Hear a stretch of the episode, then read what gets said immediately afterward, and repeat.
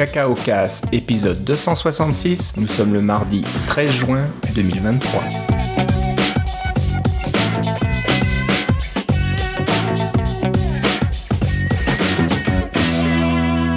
Bonjour et bienvenue à tous dans ce nouvel épisode de Cacao Cast. Comme d'habitude, Philippe Casgrain est avec moi. Comment ça va, Philippe? Ah, ça va euh, à distance, Philippe.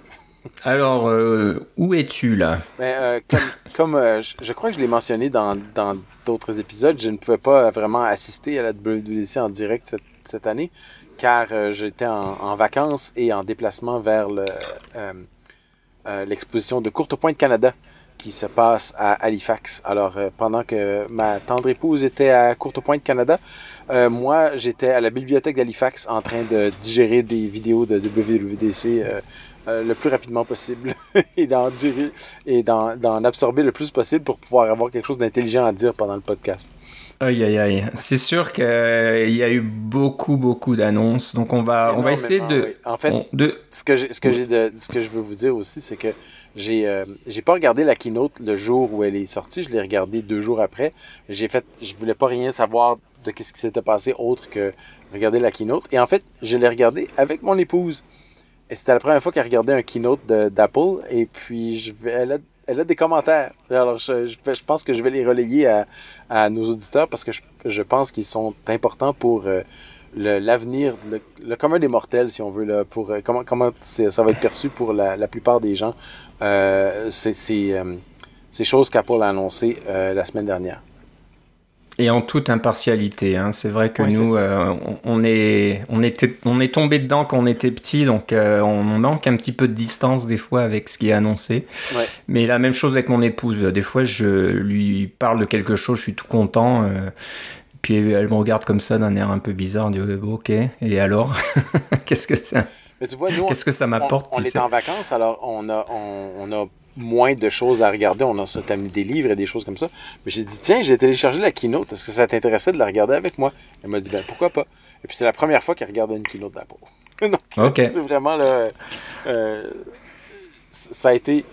Disons que si, si on avait à choisir un keynote à regarder en premier, celui de cette année était pas trop mal pour ça. Ah oui, il y avait, il y avait du contenu. Donc euh, voilà, on va, on va un peu survoler euh, pas mal de choses parce que déjà, euh, ça a été couvert par beaucoup de publications et de youtubeurs, etc. Donc c'est pas la peine d'aller en détail. Mais nous, on vous On apporte va- notre propre touche. C'est ça qu'on fait. Notre propre touche, et puis on va peut-être parler des choses qui nous intéressent un peu plus. Euh, voilà, donc... euh, moi, j'avais envie de commencer par, par la plus grosse annonce, on va dire, de, de la keynote. Et puis, bien sûr, tu tu- tu t'y attends bien, c'est Swift Data, la grosse annonce Mais oui. pour certains d'entre nous, parce qu'on en parle depuis longtemps dans Cacao Cast, que Core Data euh, commençait, à, commençait à avoir un peu euh, la, la dent dure, là. C'était un petit peu, un peu vieillot, c'était pas bien intégré dans, dans Swift UI, et j'étais vraiment content quand ils ont annoncé Swift Data. Donc, euh, on va en parler un peu plus en détail, mais voilà, c'était ma, ma petite blague du, du Mais jour. ça fait partie des vidéos que j'ai écoutées en premier, et puis j'ai même fait des petits tutoriels des choses comme ça, là, mais... Ah, Ouais, ok. Donc, tu as téléchargé tout, euh, Sonoma, SDK euh, Euh, j'ai pas Sonoma, mais j'ai téléchargé le dernier Xcode, dont on va parler aussi. Et dans le dernier Xcode, il y a les simulateurs pour euh, euh, iOS et euh, iPadOS. Euh, donc, c'est ce que j'ai pu faire tourner un petit peu. Il y a aussi ceux de WatchOS et tvOS, mais ceux-là, je les ai pas téléchargés parce que j'en Ok. avais pas vraiment besoin. Euh, mais justement, le nouveau Xcode, on peut télécharger simplement Xcode lui-même et choisir les, les SDK au démarrage. Euh, pardon, au moment du téléchargement, ce qui diminue beaucoup la taille de, de Xcode lui-même. C'est vraiment bien. Et ça fait aussi un fichier zip qui est euh, zip là, XIP qui est beaucoup plus petit à décompresser. Comme ce- c'est un fichier qui est encrypté en plus avec une signature, il est beaucoup moins long à décrypter parce qu'il fait euh, autour de 4 gigaoctets au lieu d'en faire autour de 8. Donc c'est vraiment... tout, est plus rapide dans cette nouvelle architecture parce qu'ils n'ont pas besoin de, de contresigner les, les, les SDK, mais ils ont besoin de signer l'application elle-même. Ok. Bon, ok, intéressant. On va, parler de tout ça. Donc, euh, on va juste commencer un peu par euh, survoler donc euh, les, les annonces matérielles. Donc, le pas d'énormes surprises. hein, le MacBook Air 15 pouces, bah, tout le monde s'y attendait, puis il est là. Donc je pense que ça va être une, bonne machine pour le commun des mortels si on veut avoir un écran un peu plus grand que les 13 ou 14 pouces existants. Ça va sûrement devenir la nouvelle machine par défaut. Quand on demandait, quand on avait quelqu'un à qui on disait euh, Ah, je voudrais m'acheter un Mac, qu'est-ce que je devrais acheter On disait souvent le MacBook Air 13 pouces parce que c'était une machine il est presque impossible de se tromper. En achetant cette machine-là, ça fait tout ce que la plupart des gens ont besoin de faire, même ceux qui veulent faire du développement. Le MacBook Air 13 pouces, euh, nonobstant la taille de l'écran, là, on peut brancher un écran externe au besoin, mais euh, si on est, si on est content d'avoir cette taille d'écran-là, le MacBook Air 13 pouces est une très très bonne machine. Mais je pense que l'avoir un peu plus d'écran et pour la même durée de vie de batterie, ça va devenir très intéressant comme, machine, disons, par défaut. Là. Quel, devrait être le premier choix pour la plupart des gens? Ça, ça doit devenir le MacBook Air 15 pouces? C'est ça, donc euh, un petit peu plus cher, mais pas non plus euh, excessivement cher. Vraiment pas beaucoup plus cher. Il, y a, 100 ou 200 dollars de différence. Je pense que c'est 100 dollars de différence avec le. Non, c'est 200 dollars de différence avec le modèle 13 pouces. Mais pour ça, on a beaucoup plus d'écran. Alors c'est. Euh, c'est pas vraiment difficile. Et quand on commence à rajouter des spécifications comme plus de mémoire, plus de disque dur, la différence devient de moins en moins importante. Ouais. C'est ça. Donc euh, voilà, bonne machine. On, ne va pas euh, en parler plus en détail, mais voilà, ça probablement. Moi, je l'ai pas vu encore, mais probablement la machine à recommander, comme tu le dis, pour quelqu'un qui veut quelque chose d'un peu plus confortable qu'un un 13 pouces. Euh, voilà, donc on, s'y attendait. Il est là. mise à jour du Mac Studio. J'essaie de voir qu'est-ce qui a été mis à jour. Le M2 Ultra. Ouais, donc c'était le M1 jusqu'à maintenant. Maintenant, on est passé. Ultra était, qui était possible. Ah, avec, si je me trompe pas, euh, un maximum de quoi 64 gigaoctets de mémoire sur le l'ancien Mac Studio? Euh, et puis euh, maintenant, c'est 192 gigaoctets de mémoire possible. C'est ça, ok. Donc voilà, c'est la machine professionnelle, on va dire, pour ceux qui n'ont pas besoin de mettre des cartes d'extension. Ouais. voilà, donc pas besoin d'aller de, plus loin avec euh, déjà le M2 Max ou le M2 Ultra, c'est vraiment euh, la très grosse machine. Euh, là, je regarde, on parle de 4000 dollars US le prix. Je pense que ça n'a pas dû changer par rapport au, M1, ça doit être le même prix probablement. mais voilà, juste mise à jour, donc M2 Ultra avec jusqu'à 192 Oui, c'est ça. Ça vient pas nécessairement avec 192, mais jusqu'à. Parce que l'architecture du M2 Ultra permet d'adresser plus de mémoire intégrée. Voilà.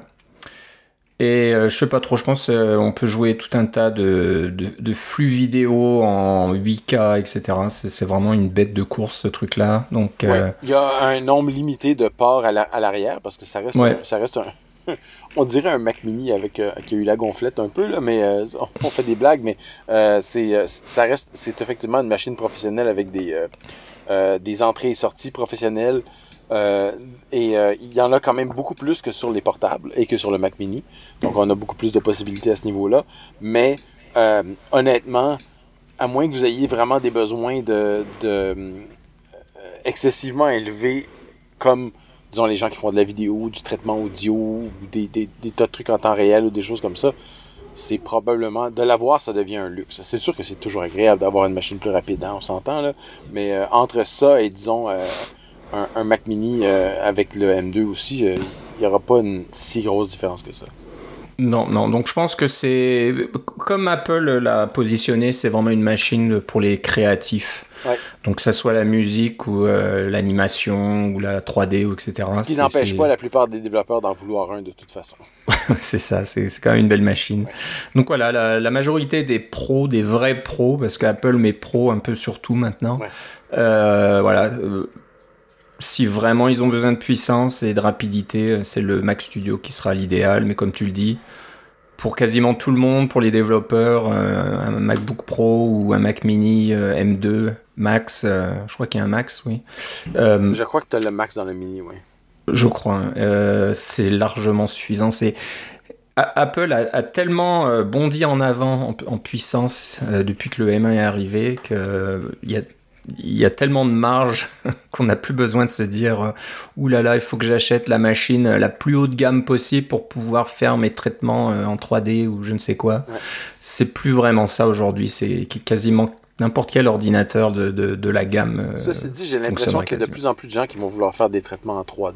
Je sais pas pourquoi, là, mais on va peut-être en parler. Ouais, hein, on va en parler un petit peu plus tard. Donc euh, voilà, ça c'était le Mac Studio, donc c'est allé très rapidement. Je pense qu'on va aller un peu aussi vite qu'a fait Apple. Hein. Je pense qu'Apple a annoncé tous ces trucs-là en 15 minutes, donc euh, à une vitesse folle. On va faire un peu la même chose, sinon notre épisode ce soir va durer des heures.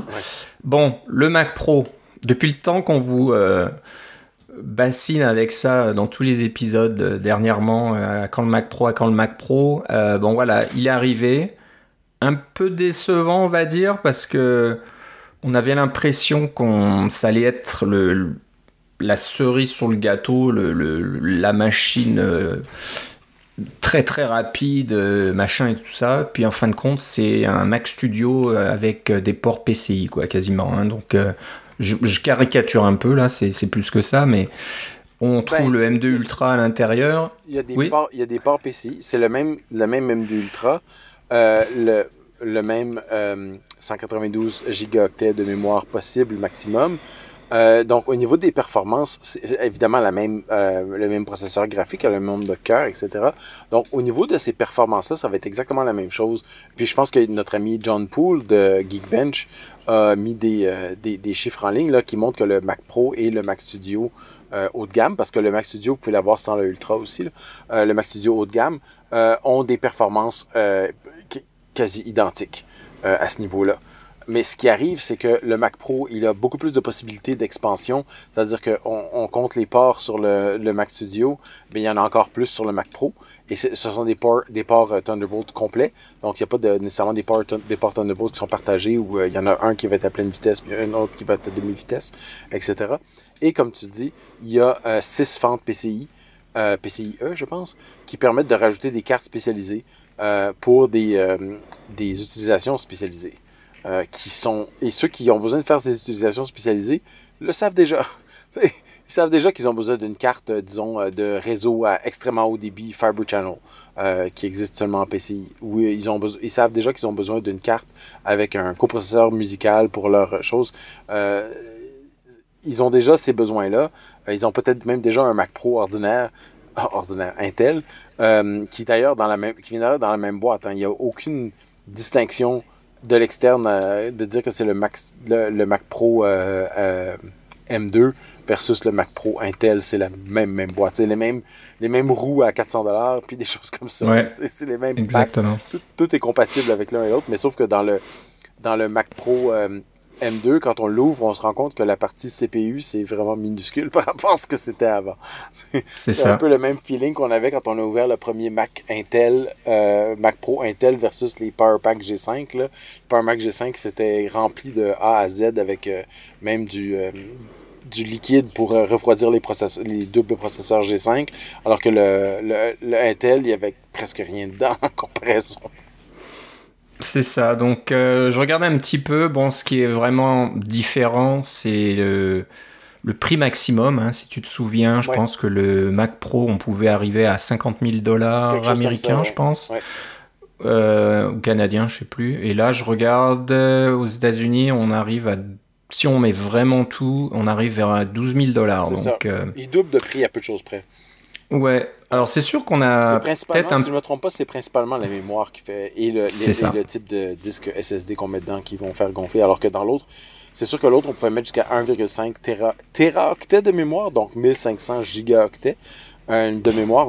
et, la mémoire, évidemment, ça, coûte de plus en plus cher. Très cher, euh, donc c'est ça qui faisait gonfler les prix comme ça. Je pense qu'on pouvait monter jusqu'à genre 48 cœurs Intel ou un truc dans le euh, complètement débile. Là. Euh, mais... Euh, Apple fait le pari que avec l'utilisation de la mémoire unifiée et le fait que euh, qui, qui, est donc plus rapide que la mémoire qu'on met dans des fentes euh, à côté, parce qu'il n'y a pas de bus mémoire entre les deux, la mémoire est unifiée à l'intérieur des processeurs, fait le pari que la plupart des, applications vont pouvoir utiliser euh, la mémoire unifiée de façon beaucoup plus efficace et éventuellement envoyer, leur, envoyer leur surplus sur un disque SSD qui est très proche, mais qui reste un SSD. Ouais, ouais. Donc voilà, quand je, quand je disais déçu, euh, c'est ça, c'est que la mémoire est, plus limitée. Alors est-ce que c'est vrai ce que tu dis Est-ce que ça va vraiment être pratique, ça, de, travailler avec 192 gigas S'il y a des, des, certaines personnes, certaines utilisations qui ont tout en mémoire pour faire des traitements, je sais pas moi, de, de, modèles de, langage ou je ne sais quoi avec 1,5 teraoctets de mémoire, ça va être un peu différent. Il n'y a pas de support GPU pour l'instant. Est-ce que ça va revenir après? Mais voilà, ça, y a pas... ça, ça ne reviendra pas parce que l'architecture du M2 ne le permet pas. Euh, l'architecture du M2 s'attend à ce que le GPU soit euh, directement dans le, intégré au, euh, dans cette architecture unifiée. donc, il n'y a pas de support possible pour un, un, processeur, GPU externe. C'est ça. pourrait éventuellement avoir des GPU externes qui ne sont utilisés que pour des calculs. Parce que tu parlais des modèles de langage qui font des calculs sur les GPU puis des choses comme ça. Ben ça, c'est parce que les GPU sont pas utilisés pour afficher des, euh, euh, euh, des, images ou pour traiter des images, mais bien pour faire des calculs et redonner les résultats. Ça, c'est une possibilité, mais ça n'existe pas encore de, du point de vue des manufacturiers, que ce soit Nvidia ou, ou autre, de dire que ah ben ça, on vous a fait un GPU, mais il sert simplement à faire des calculs. c'est pas encore sur le marché. Voilà, donc euh, bah, ça reste quand même une bonne machine, hein, parce que, euh, à part, bah, tu te souviens, hein, si on voulait euh, faire du traitement avec les cartes Afterburner, je me rappelle plus exactement à quoi elles servaient, ce genre de calcul qu'on faisait avec ça. Ben il n'y a plus besoin maintenant, c'est tout intégré et puis c'est l'équivalent de 7 cartes Afterburner ou je sais pas quoi en puissance donc on n'y perd pas complètement au change non plus. Là, le M2 Ultra euh, vraiment euh, livre euh, la marchandise. Oui, mais ça, si vous voulez un M2 Ultra, achetez un Mac Studio. C'est ça, c'est ça. Encore une fois, c'est uniquement si vous aimez ce look-là, le, un peu la, la râpe à fromage en 3D, là, mais sinon, voilà, et que vous avez besoin de, de, port PCI quatrième génération, là, c'est intéressant, mais sinon, ouais, le, studio euh, est, bien mieux pour ça. Mais voilà, ça y est, euh, la transition est enfin finie, donc euh, c'est officiel. je regardais, le Mac Pro Intel n'est même plus en vente. Je le vois pas dans la liste, donc c'est ouf. Ah, là, il rigole plus là.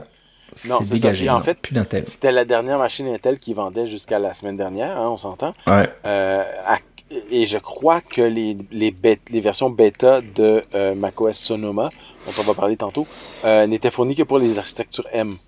Euh, il n'y avait pas encore la version bêta pour Intel.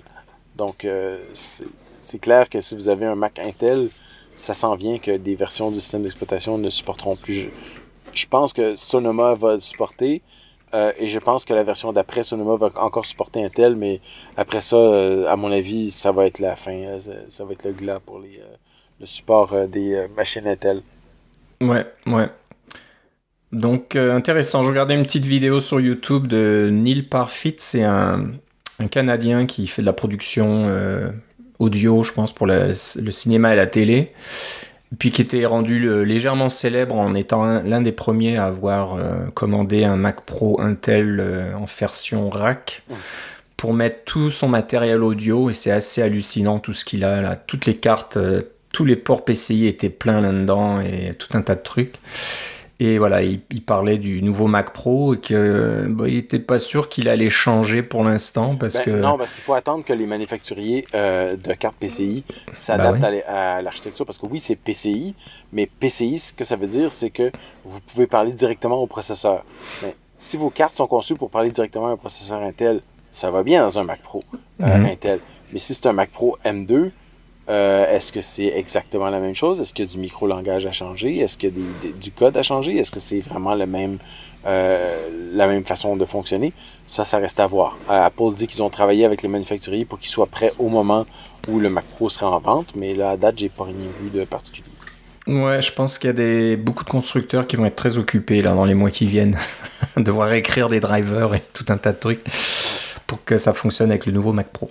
Voilà, donc euh, on a fait un petit peu le survol euh, des annonces matérielles, euh, mais on va passer maintenant aux annonces logicielles. Donc on s'y attendait, iOS 17 est annoncé, comme iPadOS 17, annoncé pour pour la rentrée, hein, pour l'annonce des nouveaux iPhones, j'imagine, au mois de Ben, septembre. Ça, c'est, ça, c'est, nous, on, on suppose ça. Là, c'est généralement le, le- les nouveaux, euh, les événements iPhone se passent la deuxième ou troisième semaine du mois de septembre. Et puis, le, le iOS sort genre une semaine après, là, ou quelque chose comme ça. Donc, ça, c'est la cadence qui a été utilisée dans les, dans les dernières années. Ouais. Donc, euh, c'est probablement la même chose qui va se passer. c'est probablement ça, ouais. Donc, on va un peu survoler ça. On va pas aller en détail non plus, mais euh, là, je pense que le, le, le thème commun, on va dire, pour toutes les annonces logicielles, c'est les widgets et les widgets interactifs. hein. On, on les voit partout maintenant. Ils vont être dans iOS, dans iPadOS, dans macOS. Euh, je crois qu'ils sont même dans tvOS. Donc euh, voilà. Pouvez, euh, les widgets existaient déjà, mais maintenant ils sont interactifs euh, entre guillemets. Donc euh, en utilisant les, les fameux intents, euh, on peut donner, je ne veux pas dire de l'intelligence à vos widgets, mais le, le système va pouvoir invoquer votre application quand l'utilisateur va sélectionner ou faire quelque chose avec votre widget et à voir comment ça va fonctionner euh, techniquement tout ça, mais en utilisant les intents, ça invoque votre application en disant voilà l'utilisateur a tapé sur votre widget et a sélectionné quelque chose dans une liste ou un- une case à cocher ou, euh, ou un interrupteur ou je ne sais quoi. Donc euh, intéressant, donc c'est partout maintenant. Euh, c'est quelque chose qui, qui est un peu plus sympa à utiliser, on va C'est dire. même sur les Euh, Mac, en fait. Ouais, c'est même sur les Mac et euh, du Mac, on peut invoquer des widgets qui sont sur l'iPhone. Je Donc ça, soupçonne c'est que ça, c'est un truc qui fonctionne juste sur les Mac M1. Parce que, Ouais. évidemment, l'architecture euh, ARM là, que permet de, de faire tourner le code directement. là. Ouais. Donc ça, c'est intéressant. Apparemment, vous n'avez pas besoin d'avoir l'application correspondante installée sur votre Mac. Et ça va juste se connecter à votre iPhone et puis euh, voir les, widgets disponibles sur l'iPhone et vous pourrez les afficher sur votre Mac. Donc euh, c'est assez intéressant.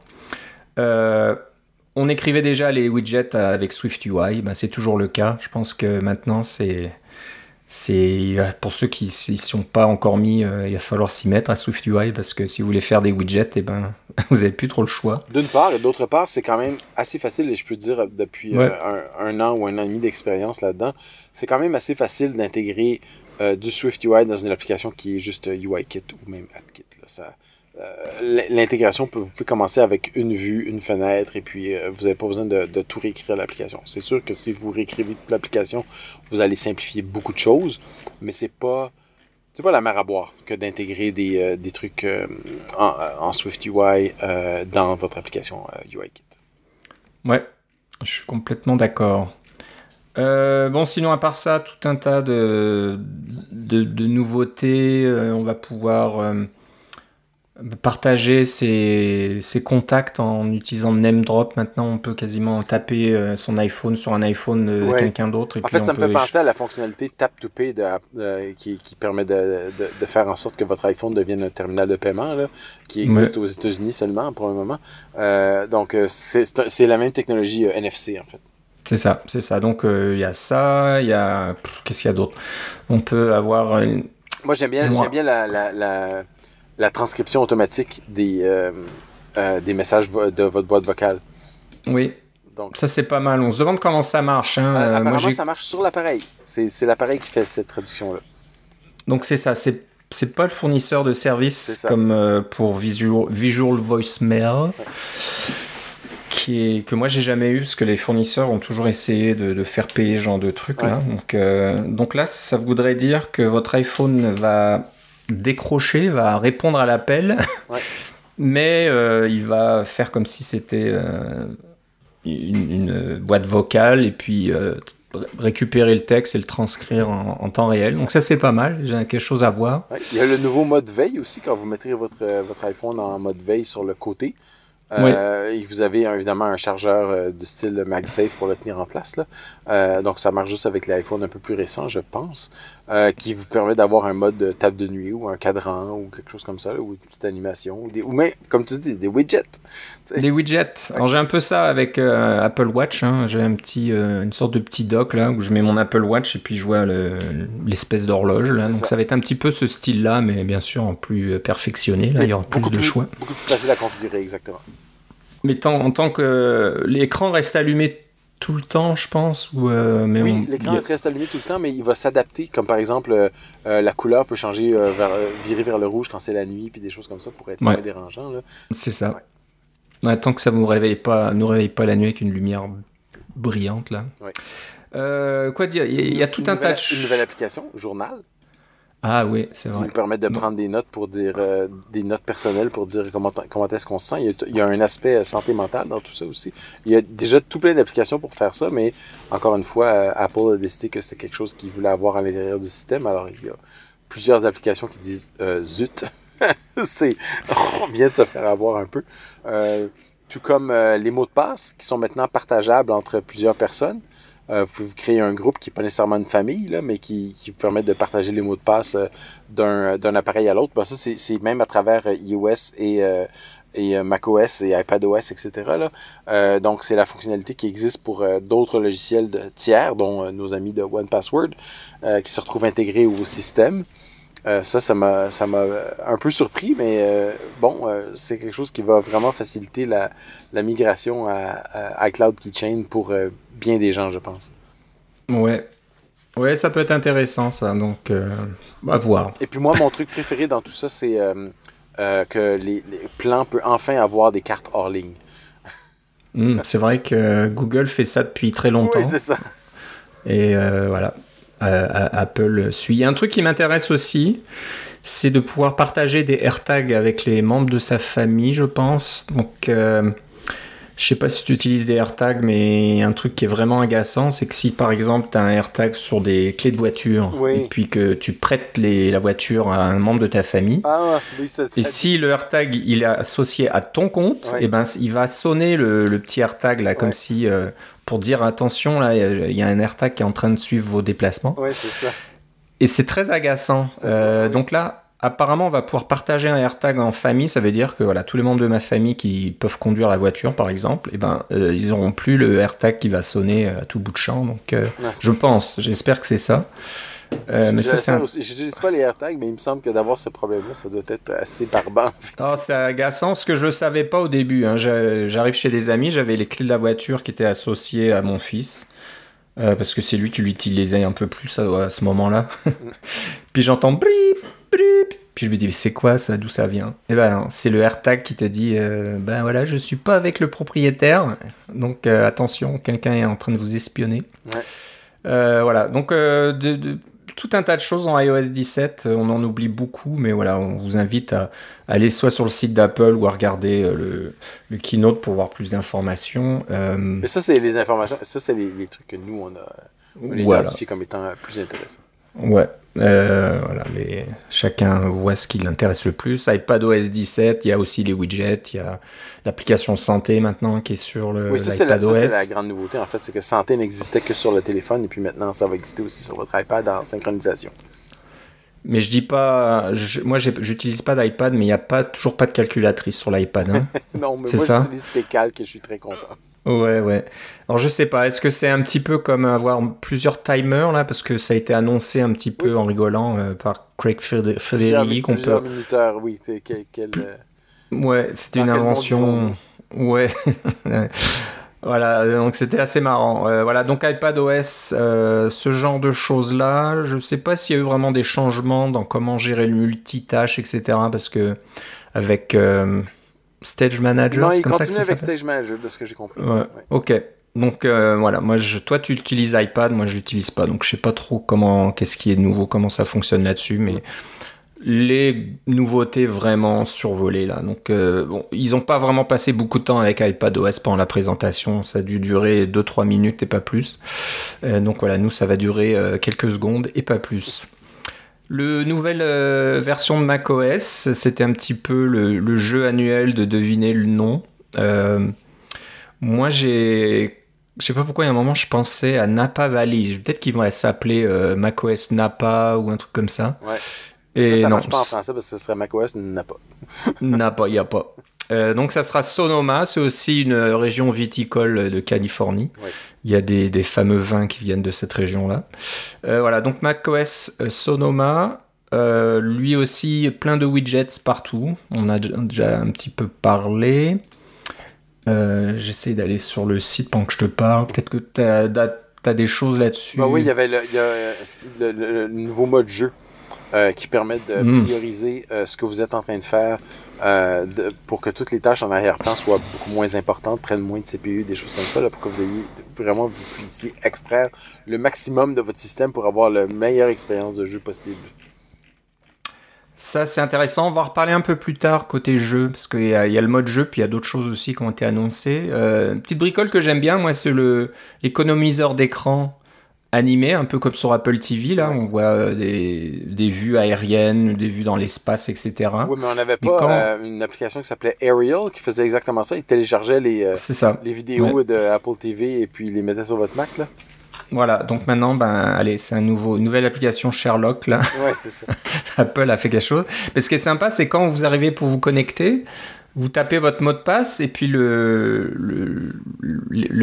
fond d'écran, là, le, survol va ralentir, hop, et se figer. Je trouve ça assez sympa. L'effet l'effet est sympathique. Ça veut dire que vous aurez un fond d'écran qui change quasiment à chaque fois. Donc ça, c'est sympathique. Euh, les widgets, on en parlé, donc vous pouvez avoir des widgets euh, sur votre Mac, y compris les widgets provenant de votre iPhone, donc ça c'est sympa. Euh, la vidéoconférence, donc euh, des choses assez intéressantes. Oui. Ouais, donc on peut faire des petits cœurs avec les mains et puis on verra un cœur. Mais aussi on peut faire des incrustations, c'est-à-dire quand, euh, voilà, quand vous faites une présentation euh, Zoom ou autre, ou Teams, ben, au lieu juste de par, par exemple partager le contenu de votre écran, vous pouvez partager le contenu de votre écran, mais vous pouvez aussi incruster, vous incrustez vous-même dans l'image. Donc ça fait un peu plus euh, interactif, un peu plus professionnel. Ça c'est sympa, ça de pouvoir. Euh, c'est-à-dire que vous incrustez votre présentation dans votre image. Euh, ce qui vous donne un autre, un autre aspect. Donc, est-ce que vous êtes en, en avant-plan et votre présentation est en arrière-plan, comme si vous vous présentiez devant un tableau, ou si vous êtes, euh, votre présentation est en avant-plan, puis vous, vous êtes, comme tu dis, une petite incrustation en haut, comme si vous faisiez une présentation à distance. Les, les deux sont possibles. Mais ce que je trouve très bien de ça, c'est que ce sont des fonctionnalités du système. Donc, toutes les applications qui font de la vidéoconférence, et non pas seulement euh, FaceTime, vont pouvoir en bénéficier. Euh, probablement avec un minimum de programmation, ou peut-être même avec zéro programmation, comme dans le cas des réactions, comme par exemple quand on fait, comme tu dis, quand on met euh, deux, pouces vers le haut, euh, il y a une pluie de confettis qui vont tomber, puis des choses comme ça. ça, c'est, ça peut être, c'est tout programmé dans le système et les applications vont l'avoir comme presque gratuitement. C'est ça, donc ça c'est sympa que ça soit au niveau système. Donc une bonne nouveauté dans Sonoma. Euh, Qu'est-ce qu'on parlait du password On a déjà parlé du partage des passwords. Un peu plus de recherche dans iMessage, dans, dans Message, pardon. Donc euh, maintenant, on peut chercher un peu plus intelligemment, on va dire, dans tout l'historique de vos messages. Ça, c'est une bonne chose. Euh, euh, quoi d'autre? Les stickers. Bon, je sais pas pourquoi. Ça, ça revient tout le temps. J'ai jamais utilisé les stickers, mais moi, il faudra peut-être que je commence. Mais il y a beaucoup de gens qui les utilisent. Euh, il y a des quelque chose d'intéressant aussi. Mais, mais, Philippe, il y a des fonctions dans le système maintenant, dans des nouveaux API qui, qui te permettent d'isoler un sujet. Par exemple, tu as pris une photo de ton chien. Euh, tu veux isoler le chien et non pas l'arrière-plan, euh, tu peux le faire très facilement juste en touchant ou en cliquant, dépendamment si tu es sur Mac ou sur, euh, sur iOS. Et là, tu peux le transformer en sticker. Donc, tu vas pouvoir faire des, des, des autocollants avec tes propres sujets de façon extrêmement rapide. et tout grâce à la fonctionnalité du système. Ok. Donc voilà, regardez, il faudrait que j'essaye, j'ai jamais vraiment essayé. support PDF qui a été amélioré. Oui dans l'application Note, je pense. Donc euh, maintenant. Euh, Et dans bah, l'application pouvez... aussi, là, entre autres au niveau du remplissage des formulaires. C'est ça. Donc ça, c'est sûr que le, Bon, à voir. Le, le support PDF, c'était un petit peu... Euh... Ah, je sais pas, est-ce que ça marchera mieux ou pas, je sais pas. J'avoue que régulièrement, j'ai des formules. alors, reste à voir ça. Ouais, alors voilà, ça va marcher, c'est certain. Ouais, j'ai toujours installé Adobe, Adobe Acrobat pour euh, remplir certains formulaires PDF parce que ça marche jamais sur le Mac. Et des fois, je suis même obligé de faire ça sur un PC. Quelle honte. Euh, je vais dans la liste. Euh, ouais, bah, je pense que c'est un peu tout. On, on, a survolé encore. Il y avait certainement d'autres choses, mais voilà. macOS Sonoma qui lui aussi, je pense, va arriver euh, au mois de, de, septembre. Généralement, ça, le, macOS arrive au mois d'octobre, en fait. Mais oui. Ouais, ou un peu après, oui, pardon. en automne, on va dire, voilà. ce sera plus sûr. WatchOS 10.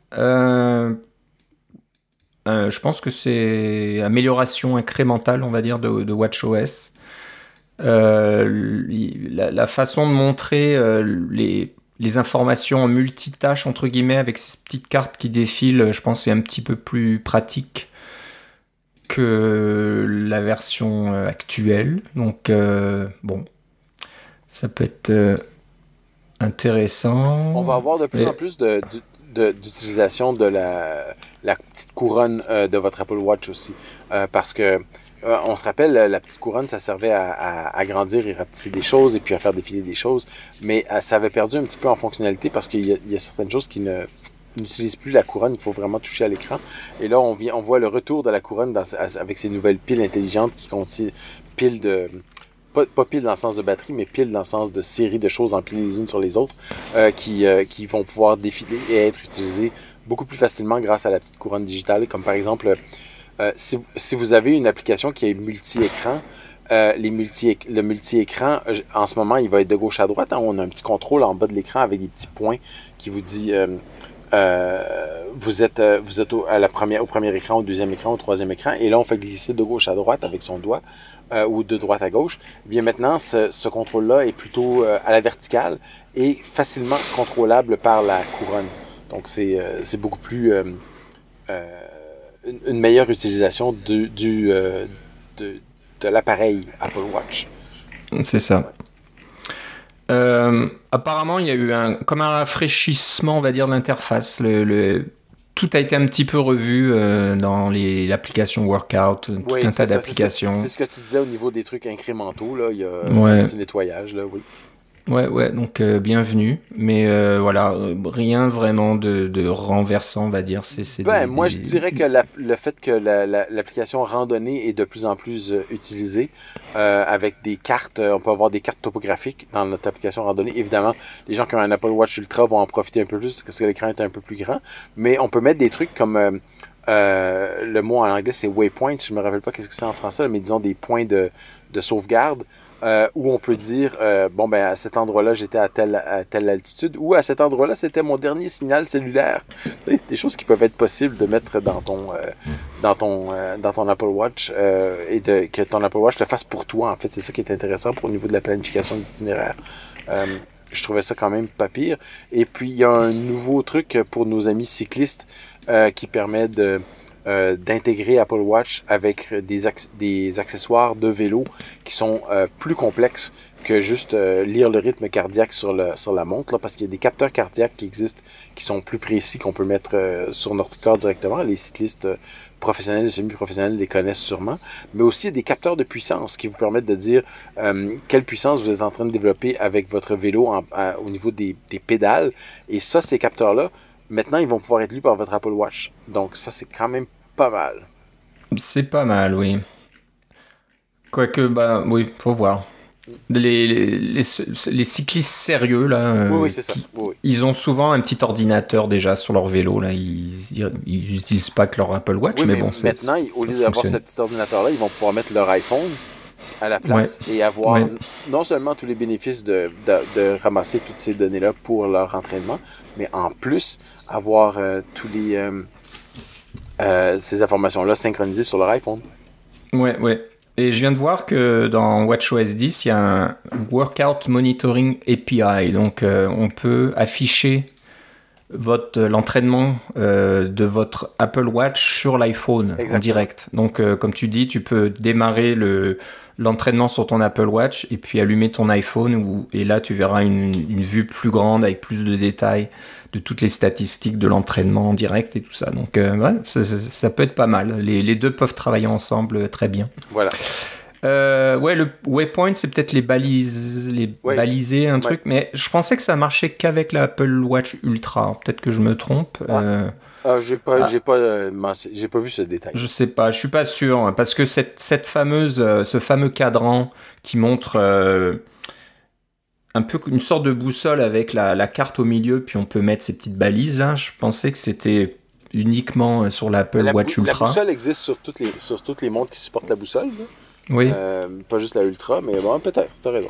Je sais pas. C'est pour ça que moi j'ai un petit peu. J'ai ok, j'ai pas de Apple Watch Ultra, donc ça m'intéresse pas trop. Mais peut-être que je me trompe. Euh. Moi, la batterie de mon Apple Watch commence à durer presque moins qu'une journée, alors je pense sérieusement ah. peut-être changer de montre. ouais, ouais. Bah moi j'y pense aussi, mais je, je patiente un peu. J'attends la Pardon, génération 2 de l'Apple Watch Ultra. Euh, L'Ultra m'intéresserait bien, mais. Sûrement arriver cet automne et qui serait peut-être légèrement plus fine, parce que je la trouve un peu mastoc encore, l'Apple Watch Ultra, il faut, faut s'y faire. Ok. Euh, donc voilà, encore un survol super rapide de WatchOS 10. Euh, on va parler très rapidement de tvOS 17. Je pense que l'annonce principale, à part les widgets, je pense qu'il y avait, je crois qu'il y a des widgets sur Apple. Maintenant, je dis ça, je suis pas sûr, mais il y en a certainement. Je pense qu'il y en a partout. C'était pour parier, tu dirais qu'il y aurait probablement des widgets sur la TV. Euh, je regarde rapidement, je suis pas sûr. Il y a peut-être pas de widgets, mais ce qu'il y a par contre, c'est la Continuity Camera. Donc euh, maintenant, vous pouvez faire des conférences euh, FaceTime ou peut-être autres, je sais pas, mais au moins FaceTime en connectant votre iPhone sur votre Apple TV. Donc voilà, vous posez votre iPhone en, bas de votre télévision avec les, caméras qui pointe vers vous et vous pouvez donc avoir une discussion euh, avec quelqu'un d'autre qui s'affiche sur votre Apple TV. Donc euh, voilà. c'est la même technologie qui existe. Continuity Camera, ça existe déjà pour euh, Mac. Hein, vous pouvez commencer une, une, conversation avec votre iPhone et puis après ça, amener votre iPhone par-dessus votre Mac. Et puis en fait, il y a des gens qui trouvent que la caméra du Mac est tellement poche que c'est plus simple de mettre un, iPhone, un, un, plus ancien iPhone euh, qui ne sert pas comme iPhone comme étant la caméra. alors, et, ça fonctionne assez bien. Mais là, maintenant, vous pouvez faire la même chose avec votre télé. Et puis, ça. Euh, j'ai hâte de voir ça parce que ben, d'abord, ça prend un, support quand même intéressant pour garder ton iPhone à l'horizontale. Euh, c'est pas tous les, supports qui sont faits comme ça. La plupart, ils mettent un angle. Alors, il va falloir faire des petites bricoles, mais j'ai trouvé des gens qui déjà ont fait des. ceux qui pour nos, nos, amis qui ont une imprimante 3D peuvent se faire un petit support qui va tenir un iPhone à la bonne, euh, à la bonne hauteur et avec le bon angle euh, en imprimant 3, euh, avec la réimprimante 3D pour pouvoir utiliser Continuity Camera. ouais, ouais. Je pense que entre ça et puis le mode table de chevet là, pour l'iPhone, ça va vendre pas mal d'accessoires pour pouvoir tenir les iPhones à la verticale. support VPN, on se demande pourquoi. Mais moi, je pense que voilà, si vous voulez regarder euh, Netflix euh, dans un autre pays, ben, c'est bien de pouvoir se connecter à un VPN directement sur votre Apple TV, puis euh, voilà, aller dans le pays choisi pour voir les séries qui vous intéressent. J'imagine que c'est probable, c'est pour ça que le support VPN a été ajouté. Ouais mais je pense que c'est plus ou moins tout. Alors je dis ça, mais il y, a probablement pas mal de kits. C'est tout ce dont on a besoin de parler, je pense. Ouais, c'est ça. Donc euh, voilà, l'Apple TV, et je pense qu'ils en ont pas parlé du tout. Après 40 hein. minutes, il faut qu'on fasse qu'on m'a ouais. dans le vif du sujet. C'est ça. Donc ils en, ils en parlent pas du tout. Ils en ont pas parlé du tout. Euh, bah si, de la continuity caméra. Je suis bête, mais c'est tout quoi. Donc euh, voilà. Et puis on va passer. Peut-être aller, je sais pas. C'est là où tu vas peut-être avoir des commentaires de, ton épouse, là. Euh, mais ça y est, après les 15 minutes d'Apple, nous, ça nous a pris 45 minutes pour euh, survoler la même chose. Ah non, mais c'est pas trop mal. Nous, ça nous a pris 45 minutes. Nous, ça nous a pris un peu plus qu'une heure. ouais, ouais. Tout le, reste. Donc voilà, le fameux Apple Vision Pro a été annoncé. On, on entendait vraiment parler euh, sans arrêt dans les derniers jours. Ce qui m'a un petit peu euh, surpris, c'est que dans toutes les rumeurs que j'ai vues euh, précédant euh, l'annonce, il y avait toujours une image un peu stylisée hein, qui représentait, qui, montrait à quoi ressemblerait peut-être le Apple Vision Pro. Et je pense que les designers qui ont fait ça étaient pas si loin de la vérité parce que tu prends un, tu prends un petit peu le design de l'Apple Watch Hein, euh, avec le, côté métallique arrondi sur la bordure, avec euh, la petite couronne dans un coin, bouton dans l'autre, etc. Et puis un espèce de, pas de vitre, mais d'écran devant, etc., bah, ils n'étaient pas si loin de, quoi, allait ressembler le Apple Vision Pro. Donc ça y est, c'est annoncé, euh, ça va coûter cher. C'est voilà, les gens ont de l'argent et. C'est 4600 dollars canadiens, je pense. Voilà. Il bah, y, a, y, a, toujours des gens qui vont acheter ça. Et j'avoue que hum, je les critique pas tant que ça parce que je pense que c'est ce qui se fait le mieux aujourd'hui dans le domaine. Donc euh, d'après les, gens qui ont testé dans des conditions bien précises, hein, c'était une demi-heure et, et, on pouvait pas faire ce qu'on voulait là. C'est des employés d'Apple qui vous disent exactement quoi faire. C'était un peu la même démo pour tout le monde, donc euh, faut se méfier quand même. Mais euh, apparemment, il paraît que c'est saisissant. Donc même après euh, toutes les générations Oculus, Meta, HTC Vive, etc., qui ont ça fait des années qu'ils ont itéré, itéré je pourrais dire ça, euh, sur le concept, amélioré les écrans, les définitions, et les temps, les, les taux de rafraîchissement taux de rafraîchissement, temps de réponse, etc. Euh, Apple a fait un bond en avant encore à nouveau et ils, ont, ils peuvent se, se le permettre parce qu'à ce prix-là, euh, bah, c'est sûr qu'on peut en mettre un tas de choses. Hein. C'est Meta, par exemple, peut pas se permettre de, de vendre leur truc à 5000 dollars s'ils veulent que le plus grand nombre l'utilise. Euh, Apple n'est pas du tout dans cet objectif-là. On, on, voit nettement qu'ils vont pas essayer d'en vendre comme des iPhones énormément, mais ils, ils ont établi, on va dire, une référence. Puis maintenant, tout va être comparé à l'Apple Vision Pro. Donc tout, tout, le marché a un peu, a un peu été redéfini euh, avec l'annonce de ce produit. Que ça plaise ou non euh, à la concurrence, mais voilà, c'est comme ça. C'est voilà, voilà ce qu'on peut faire quand on met les moyens, puis quand on met le temps. Et, euh, et ça peut marcher. Tu parles du, du, du, prix, puis qui est, qui est, quand même assez astronomique pour, pour un produit euh, Apple, là, parce qu'on est dans les. On est, on est dans des. dans les. Euh, acheter des Mac Studio puis acheter des. Euh, des, des, prix du style leur, écran 6K puis des choses comme ça. Là.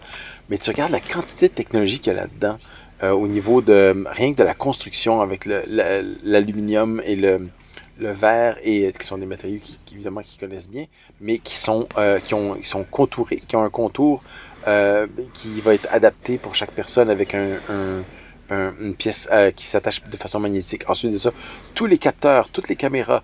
Il y a des caméras qui regardent devant, des caméras qui regardent derrière, il y a des caméras qui regardent en dessous, il y a des caméras qui regardent vos yeux faire tout le suivi de vos pupilles puis voir où vous regardez. Parce que évidemment, euh, ceux qui connaissent la euh, la, biologie des yeux savent qu'on a une très très bonne définition au centre de notre œil au niveau de la, de, la quantité de, de, cellules qui sont capables de capter de la lumière. Et dès qu'on s'éloigne du centre de ce qu'on appelle la fovea, euh, on, a on a moins de ces cellules-là. En fait, on en a plus qui vont détecter les... il y a les cônes et les bâtonnets. Je pense qu'au centre, on a plus de cônes et puis autour, on a plus de bâtonnets. Là. Je peux peut-être me tromper entre, entre les deux puis les avoir inversés, mais il y a des cellules qui sont beaucoup meilleures à faire de la définition et des couleurs et les autres qui sont beaucoup meilleures à détecter le mouvement, mais en noir et blanc. Alors, euh, en utilisant ces caractéristiques-là et en vérifiant où votre œil pointe, ils peuvent changer euh, la, qualité de l'image que vous regardez euh, de façon euh, dynamique. On parle de 90 Hz, c'est hallucinant, là, c'est pour un, un rafraîchissement d'écran. Il y a tellement de pixels que c'est plus qu'une télé 4K dans chaque œil. il y a tout ça, mais en plus de ça, il y a, comme tu disais, tous ces boutons-là de euh, pour euh, faire des ajustements, pour euh, prendre des photos, pour ajuster le, monde virtuel versus le monde réel. Et ce que les gens se rendent peut-être pas compte, c'est que cette lunette-là, c'est pas une lunette qui on voit qu'on voit à travers. ce qu'on voit, c'est uniquement une projection qui est sur votre sur d'un écran qui est proche de votre œil. donc, quand vous faites de la réalité augmentée, en fait, vous regardez l'équivalent de regarder votre votre salon, disons, votre salle à dîner, avec euh, des caméras. Donc, vous regardez comme si vous regardiez dans une caméra, euh, vous regardez à travers votre iPhone, par exemple. Si vous prenez des photos, vous regardez à travers votre iPhone, mais c'est à ce moment-là, euh, vous voyez pas la réalité. La réalité, elle est, devant votre iPhone. Mais euh, vous regardez une image telle que projetée par votre iPhone, prise par la, caméra de l'iPhone sur votre, sur votre iPhone, et c'est ça que vous regardez. Donc, en gros, vous voyez ça en temps réel. Et il n'y a pas, de tout ce que j'ai, de tout ce que j'ai compris, il n'y a pas de, de délai, parce que dès qu'il commence à avoir un petit délai, même très très faible de millisecondes, euh, notre oreille interne euh, dit Ah, il y a un délai, je comprends pas, puis ça nous donne une nausée. Euh, donc, apparemment, ça, c'est quasiment absent du Apple Vision Pro. Tout ça pour dire qu'il y a beaucoup, beaucoup, beaucoup de technologie là-dedans, et ça, à mon avis, ça justifie amplement le, le, prix de, de cet appareil-là, puis ils l'ont appelé Pro, parce que évidemment, peut-être qu'il va avoir un Apple Vision Air plus tard, qui va être plus léger, peut-être un peu moins performant, mais beaucoup plus abordable, je sais pas, là, ou qui va être tout aussi performant, mais, mais plus abordable. Il y a tellement de choses là-dedans, c'est hallucinant. Oui, donc c'est un, peu comme beaucoup de, premiers produits d'Apple. Hein. L'iPhone été relativement cher quand il est sorti. Euh, le MacBook Air, l'Apple Watch, le MacBook Air était cher aussi avec son SSD à l'époque. En fait, le MacBook Air, tu pouvais l'acheter même sans SSD. SSD, c'est une option. Ouais, ouais, donc euh, c'était cher. Tout le monde se disait, mais qui va acheter ça? Ça coûte tellement cher, etc. Mais encore une fois, c'est pour occuper le terrain, on va dire. Apple montre, voilà, on, est rentré dans ce marché-là, euh, voilà nos références, voilà ce qu'on va faire. Et ils vont itérer, comme je disais là-dessus, et puis année après année, on va avoir des, versions euh, plus légères, moins chères, etc. Il y aura une gamme et tout. Donc, euh, ils veulent juste montrer ce qu'ils sont capables de faire. Donc, bon, c'est une stratégie comme une autre. Hein. au lieu d'avoir essayé de faire quelque chose de pas cher, qui puisse euh, plaire au plus grand nombre, mais qui soit pas terrible, qui ok c'est pas mal, mais ça pourrait être mieux. Euh, j'ai toujours un peu mal au cœur quand je l'utilise, etc. Ils ont pas voulu rentrer là-dedans du tout. Ils ont mis les moyens, l'argent, etc. pour que faire quelque chose d'assez extraordinaire. Et euh, apparemment ça marche. Mais voilà, c'est est-ce qu'on pourra les essayer dans les Apple Store, j'espère C'est euh, probable, parce qu'ils sont pratiqués avec les Apple Watch. Hein, ouais, donc euh, voilà, je, si je peux, j'essaierai, j'essaierai euh, de, de, de, regarder à quoi ça ressemble. donc voilà, c'est tout un tas d'innovations là-dedans qui sont vraiment intéressantes. C'est un nouveau système d'exploitation Vision OS pour nous. Qui, qui s'appelait euh, XROS. Et puis en fait, dans les vidéos de WDC que j'ai regardé sur euh, qui parle de, de, comment développer pour euh, Vision OS, des fois dans les ils, ouvrent Xcode et puis ils appuient sur un bouton puis c'est marqué XROS. c'est ça, j'en ai vu plusieurs aussi. Donc c'est Vision OS, vous développez vos applications avec Swift UI. Donc bonne nouvelle, on va dire. On, ne s'attendait pas à moins, mais voilà, tout, tout, tout, votre euh, investissement à apprendre SwiftUI euh, va payer. Oui, vous n'avez pas à apprendre Il y a beaucoup de similarités dans le développement avec euh, UIKit, en fait. Donc, c'est comme si c'était des applications iPad, ou, mais améliorées. parce que dans le, au niveau de la technologie, des applications iPad vont, et, iPhone vont rouler directement sur Vision OS parce que c'est une puce M2, hein, c'est le, même genre de puce que les autres, que, vos téléphones et vos iPads qui est capable de donc faire, faire rouler ça dans une fenêtre. Alors, il y a le concept d'une fenêtre. Euh, votre application apparaît dans une fenêtre dans votre espace, que ce soit virtuel ou, euh, ou euh, réalité augmentée. Mais il y a aussi la question d'un volume. Un volume, en ce moment, on ne peut pas créer ça dans iOS ou iPadOS. Peut-être dans des versions futures de... de, j'ai pas vu dans la, bêta en ce moment si on pouvait créer des des trucs en, en 3D euh, dans iOS et iPadOS, mais peut-être que ça va venir. Euh, mais l'idée, c'est que vous pouvez créer un volume ou vous pouvez créer, carrément une scène qui est complètement immersive. Euh, c'est les trois euh, aspects faciles. Alors, un, c'est votre environnement normal. Donc, on, vous montre votre environnement actuel et puis on vous montre des fenêtres qui représentent vos différentes applications, puis vous interagissez avec grâce à, en cliquant dessus, un peu comme si vous feriez avec un iPad normal ou carrément rien qu'en en faisant des petits gestes, euh, en pointant avec vos yeux euh, et euh, en joignant deux doigts ensemble pour faire semblant de cliquer.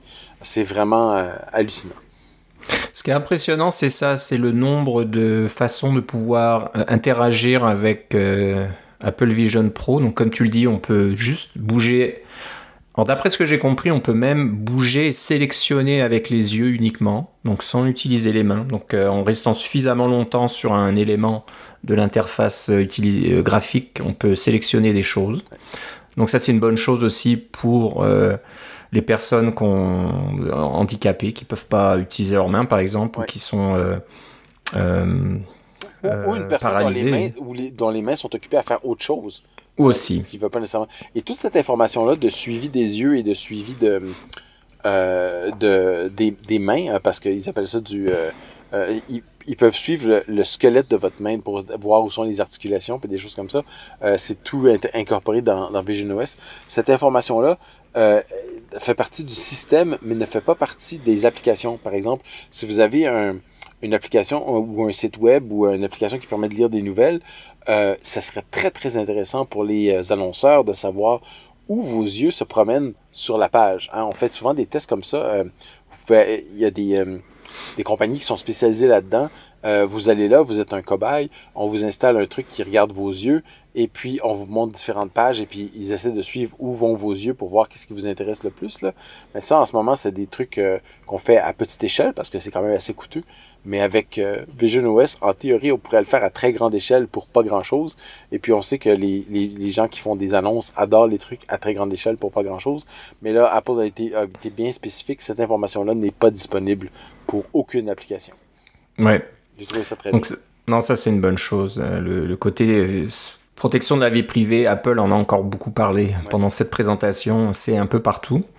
Donc là, je disais, on peut utiliser euh, la vue, on peut utiliser les mains, on peut utiliser la voix, on peut parler des voilà quand il y a du une zone de texte, par exemple, il suffit de parler, puis ça va transcrire ce que vous dites dans la zone de texte pour faire des recherches ou taper du texte dans un document, par exemple. Oui, vous pouvez même utiliser un clavier Bluetooth. Euh, il, y a un, clavier Bluetooth qui, marche, souris aussi, et il y a même un clavier virtuel hein, qui peut flotter devant vous, puis vous pouvez taper dessus euh, avec vos doigts. Donc, euh, assez impressionnant par rapport aux solutions concurrentes actuelles qui, en général, demandent d'avoir des manettes dans les mains, des espèces de manettes assez encombrantes et un peu compliquées à utiliser. Donc, Apple n'a pas du tout été dans cette direction-là. Pas de manette, pas d'appareil spécialisé que quand euh, Steve Jobs a dit euh, on veut faire un, un, système qui va être euh, contrôlé par le doigt, parce que le doigt, c'est votre crayon naturel.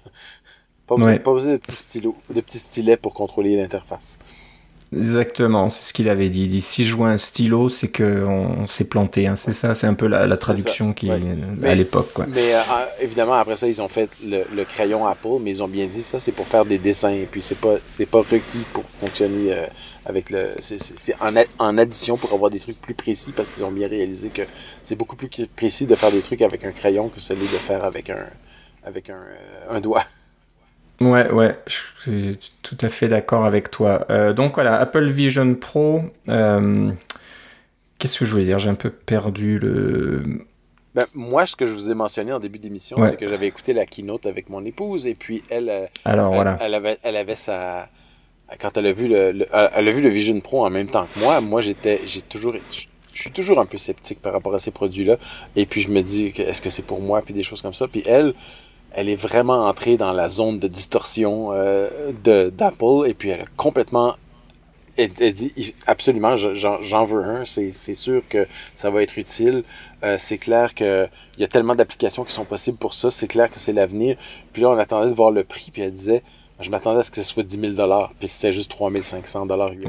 Alors, euh, ben, parce qu'elle avait bien vu tout ce que ça pouvait faire, parce qu'on peut, euh, on peut avoir un, en théorie, on peut avoir un environnement complètement virtuel avec soi. Moi, elle me, elle me regarde travailler à la maison, j'ai trois écrans euh, pour travailler, qui sont, j'ai mon écran d'ordinateur plus deux écrans supplémentaires, mon clavier, ma souris, tout, tout ça sur mon bureau.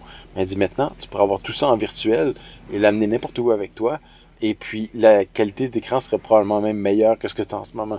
Puis ça, c'est juste une utilisation. En plus de ça, on parle de, de regarder des, euh, des vidéos. Euh, pour regarder des vidéos, euh, la qualité va être encore meilleure, le son va être encore meilleur. Pour que ce soit, puis tous les, les, les, trucs qui vont sortir, qui vont être en 3D, on va pouvoir les voir en 3D pour vrai. les gens qui vont faire des, des tutoriels euh, vont pouvoir se filmer en 3D pour bien montrer comment euh, euh, assembler un outil ou comment utiliser telle, telle fonction dans, un, dans différents trucs. Là, toute cette industrie-là va, va en prendre énormément du galon. Et elle était complètement... C'est clair que c'est l'avenir. Quand ils ont présenté le Mac virtuel, hein, on, regarde... Tu fais juste regarder ton Mac dans la vraie vie avec ton, ton Vision Pro et puis hop, l'écran du Mac se transpose dans ton espace virtuel en plus grand pour que tu puisses mieux le voir. Et puis ton clavier reste là, comme ça tu peux taper sur le clavier de ton Mac, et euh, continuer à travailler. Alors, euh, ça c'est... Et puis, tu peux ouvrir des écrans à gauche et à droite là, pour avoir une présentation qui est exactement la même que ce que j'ai moi à la maison, mais euh, en, entièrement en virtuel. C'est c'est complètement bluffant. Alors, elle est, elle, est, embarquée là-dedans. Elle dit c'est clair que c'est l'avenir. c'est vers ça qu'on s'en va. J'en veux un. Et puis, on peut bien voir qu'est-ce qui va arriver avec ça. Mais elle a vraiment tout avaler tout rond. Puis je pense qu'il y a bien des gens qui vont, euh, quand ça va devenir euh, euh, disponible au grand public, et puis que les gens vont pouvoir aller les essayer, parce que là, on, c'est pas tout le monde qui a regardé la keynote, on s'entend. Puis la keynote, c'est un. Tout ça, c'est des annonces d'Apple. On fait juste parler des, annonces et puis de la publicité. Là. On, répète un peu ce qu'ils nous disent, mais on dit surtout comment ça nous fait nous ressentir. Et c'est ça qui est important à, la fin. Ah oui, euh, ce qu'elle aimait beaucoup, c'est le, le fait d'avoir des euh, les acteurs qui sont dans, tu regardes un film, les acteurs sont dans la même pièce que toi. Euh, ils sont vraiment à côté de toi en train de, de, de, faire leur, leur prestation. Là, ça, c'était vraiment, c'est un de ses rêves. Alors, ça devient réalité. C'est quoi? C'est quand ils montraient Avatar, c'est ça, oui, ça. Tu, vois le film en 3D. Ça. Ils, sont, ils, sont, à côté de toi. Là. alors c'est clair que ça sera pas tous des avatars à, à grand déploiement, mais on pense à un film qui est un, huis clos là, avec euh, deux ou trois personnes dans une pièce où il y a quelque chose qui se passe, mais toi, tu peux être dans la même pièce avec eux et puis sentir que tu fais partie de, de, de, de, l'action, puis de, de, sentir presque leur souffle sur ton épaule, puis des choses comme ça, parce que le son mm. est, est, ambiant, puis des choses comme ça. Euh, il y a des gens qui disent que quand, euh, quand ils, regardent des images en 3D, et puis qu'on leur dit étendez la main, et qu'il y a, disons, un oiseau qui va se poser sur la main, qui ressentent l'oiseau qui se pose sur la main. Parce que le cerveau leur dit, ben, tu as un oiseau sur la main, donc tu dois ressentir quelque chose. Donc, c'est ça qu'on sent. On sent les pattes de l'oiseau qui se sur son doigt, puis des choses comme ça, alors que c'est entièrement virtuel. Il n'y a aucun, euh, aucune, euh, aucun contact qui est fait. Mais notre cerveau euh, fait beaucoup de travail pour s'assurer qu'on est dans un bon environnement. Et ça, ça fonctionne seulement si l'environnement est d'une très très grande fidélité parce que sinon euh, notre cerveau dit hey ça n'a pas de bon sens et il nous donne la nausée. bah, c'est ce qui se passe actuellement avec la, concurrence hein, malheureusement mais c'est on voit la différence d'approche d'Apple. Hein. Apple a passé des années, ça fait peut-être dix ans qu'ils travaillent là-dessus euh, et, ils ont rien dit et puis ils ont vraiment sorti l'appareil une, fois qu'il était prêt et qu'il était d'une très haute qualité. J'ai vu qu'ils avaient acheté euh, une jeune pousse québécoise il y a quelques années euh, et que ce qui avait vendu la jeune pousse à, Apple, c'est que le fondateur de la jeune pousse avait créé un casque dans lequel on, il y avait une molette sur le côté où on pouvait passer de réalité virtuelle à réalité augmentée et faire en sorte que nos yeux apparaissent comme, ça, comme, mhm. si on comme si on portait des lunettes de ski versus si on portait un casque. Et puis qui simplement une roulette sur le côté et Johnny Ive a dit c'est ça. Ouais, c'est bien possible. Voilà, ça, ça, a pris longtemps et de multiples révisions et je pense que ça, ça a pris l'Apple Silicon pour euh, rendre ça en réalité. Parce que si ça avait été une interface. Euh, une puce qui chauffe, il faut la refroidir avec une énorme batterie, etc. Ça aurait jamais marché. Donc euh, ça, ça a pris des années pour arriver au bon moment où toutes les technologies se rejoignent et puis euh, fonctionnent euh, parfaitement. Donc, euh, moi, je suis d'accord avec toi aussi. Je trouve que c'est vraiment intéressant comme appareil. Moi, j'ai eu des, des, des, réactions un petit peu mitigées. ma fille, quand elle m'en a parlé, m'a fait Mais ils n'ont pas regardé Black Mirror chez Apple ou quoi? Parce que ça faisait très Black Mirror, une espèce de, de monde euh, dystopien, euh, bizarre, euh, d'avoir des, un masque avec des faux yeux. Qui... Enfin bref, c'est vrai que c'est un petit peu bizarre quand même de premier abord. Quand je vois le papa en train de filmer ses enfants avec son masque sur la figure, ça fait un peu bizarre aussi en disant mais ok, ça, tu verrais comme d'avoir tes parents qui te regardent à travers un, masque. Je, me rappelle, je me rappelle de justement mes parents qui avaient la, la, grosse caméra VHS avec la grosse cassette qui mettait ça sur leur épaule. Et c'était tout un événement quand ils sortaient ça. Et là, ils nous filmaient pour 5 euh, minutes, puis après ça, ils rangeaient. Là, ouais, tu parles d'avoir des lunettes de ski sur le visage, là, ben ça, c'est d'avoir une espèce de grosse boîte. Euh, ceux qui sont plus jeunes le savent peut-être pas, là, mais ça avait, je sais pas, la grosseur d'une mallette là, sur ton épaule. C'était énorme. Là, ouais. Non, mais je, je suis d'accord avec toi. C'est la technologie qui. On va s'y habituer. C'est sûr que c'est un petit peu surprenant, hein, parce qu'on n'a pas l'habitude. On, a vu des trucs de, des, des, masques de réalité virtuelle. moi, j'en ai un à la maison. je n'en sers plus trop parce que c'est un machin relativement lourd. Faut brancher ça à un PC. C'est tout un bazar à installer. Donc, c'est pour ça que c'est pas vraiment intéressant de l'utiliser. Puis la qualité est, relative, moyenne. Si on fait pas attention, on a la nausée. Donc voilà, ça n'a pas vraiment marché jusque-là. Mais là, on sent qu'on arrive à quelque chose qui qui tient la route, qui est complètement indépendant. Vous le mettez sur la figure et il y a juste une petite batterie qu'il faut avoir dans la poche. Mais bon, je pense que c'est un bon compromis. Euh, et puis ça marche et puis ça ouvre des, la porte à des expériences euh, nouvelles. Hein. Donc, comme tu dis, de voir des films en 3D, on est dans le film, d'avoir un, un, cinéma personnel, mais un cinéma à la maison, mais un vrai cinéma à la maison, comme si vous voyez un écran de, de plusieurs de, dizaines de mètres de diagonale. C'est assez impressionnant. Euh, donc à voir. Moi j'ai hâte de voir euh, les solutions qui vont être développées par euh, les compagnies tierces, pas uniquement ce qu'Apple propose. Et je pense que c'est là où ça va prendre vraiment toute, toute, la dimension d'avoir des applications professionnelles de montage, de, de, je sais pas quoi là, qu'on peut faire complètement euh, virtuellement. Là, ça, ça, va être vraiment intéressant. Donc euh, c'est un bon départ. Hein, ça, ils auraient pu complètement. en plus dans, dans des prochains épisodes, on aura plus de détails parce que là, il y a même pas de. Je pense qu'ils viennent juste d'annoncer des, euh, des des DTK, là, des Development Toolkit, là, pour, euh, pour que ça, ça, va commencer à être distribué, parce qu'on parle d'une commercialisation au début de 2024. Là. ça s'en quand même assez vite. Mais euh, dans le but de, de continuer cet épisode, je pense qu'on va être obligé de passer aux autres annonces. ouais, c'est ça. Allez. Euh, donc Apple Vision Pro, la grosse annonce. On en reparlera bien sûr quand on aura plus de détails et puis que les gens commenceront à l'utiliser vraiment. Euh, annonce qui nous intéresse plus, enfin, après quasiment un peu plus d'une heure de discussion, euh, Xcode 15, annoncé, on était, bon, on n'est pas surpris, c'est un peu tous les ans une nouvelle version. Euh, widget encore, hein, pour développer des widgets, euh, on a maintenant le, une, prévisualisation interactive de vos widgets. Oui, Vous avez n'existait pas avant parce que les widgets, euh, c'est pas les widgets, c'est pas des petites applications. Les widgets, c'est des petites vues dans lesquelles on passe, le système va, va, passer des données de façon euh, à un intervalle sélectionné, bon, prévu par le développeur, mais disons fourni par le système. Donc, on, leur donne une série de données, puis on leur dit présente cette série de données-là maintenant, présente cette série de données-là dans cinq minutes, présente cette série de données dans une heure, etc.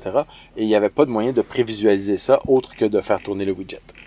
C'est ça. Donc, euh, on peut maintenant aussi voir les fameux timelines. Donc, quand vous développez des widgets, vous devez donner une sorte de de listes de vues différentes de votre widget au fil du temps. Comme ça, euh, le système d'exploitation n'a pas besoin d'invoquer votre application sans arrêt. Il va juste afficher les différentes vues que vous avez données euh, au système d'exploitation. C'est pas tant les différentes vues que les différentes valeurs pour remplir les mêmes vues. Oui, oui, ok. Les, valeurs aussi qui, qui, sont attachées aux vues. C'est ça. Et euh, donc maintenant, on peut les voir directement dans Xcode. Donc c'est assez pratique de, de, pouvoir prévisualiser à quoi ça va ressembler. Oui, parce que comme ça, on peut bien voir les animations de l'une à l'autre. Puis peut-être que les animations sont pas tout à fait à notre goût. Puis c'est beaucoup plus facile de tout visualiser et de régler le problème. Ouais.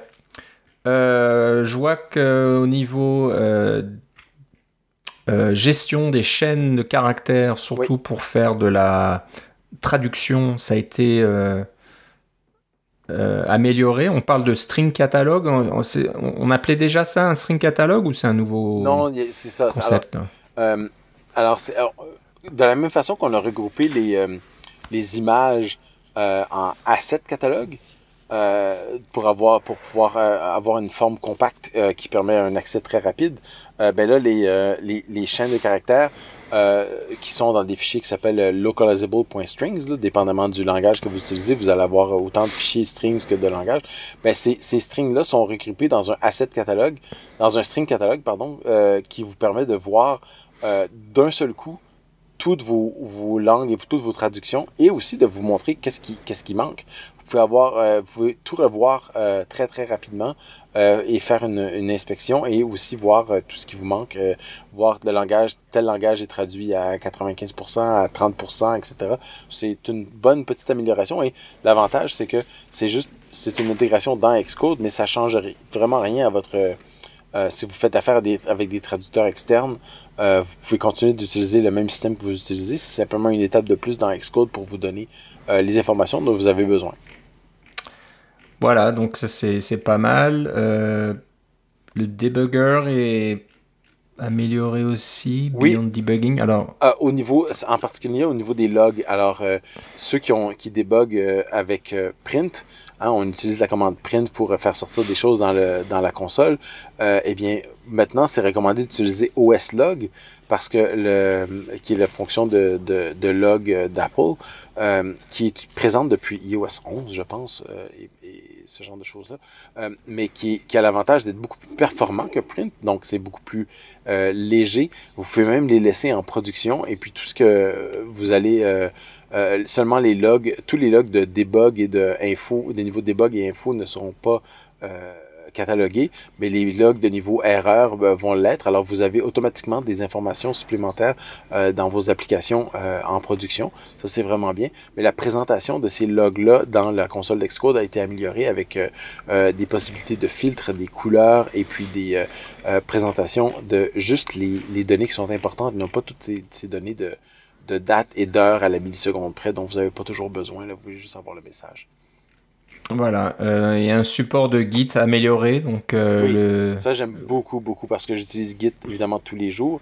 Et puis ça m'arrive, la, chose qui me manquait, c'est de pouvoir dire dans Xcode, euh, je veux juste mettre ces deux lignes-là dans mon commit actuel, et puis je veux que les cinq autres lignes restent euh, dans un commit séparé ou que carrément pas dans aucun commit parce que c'est des trucs de débogage.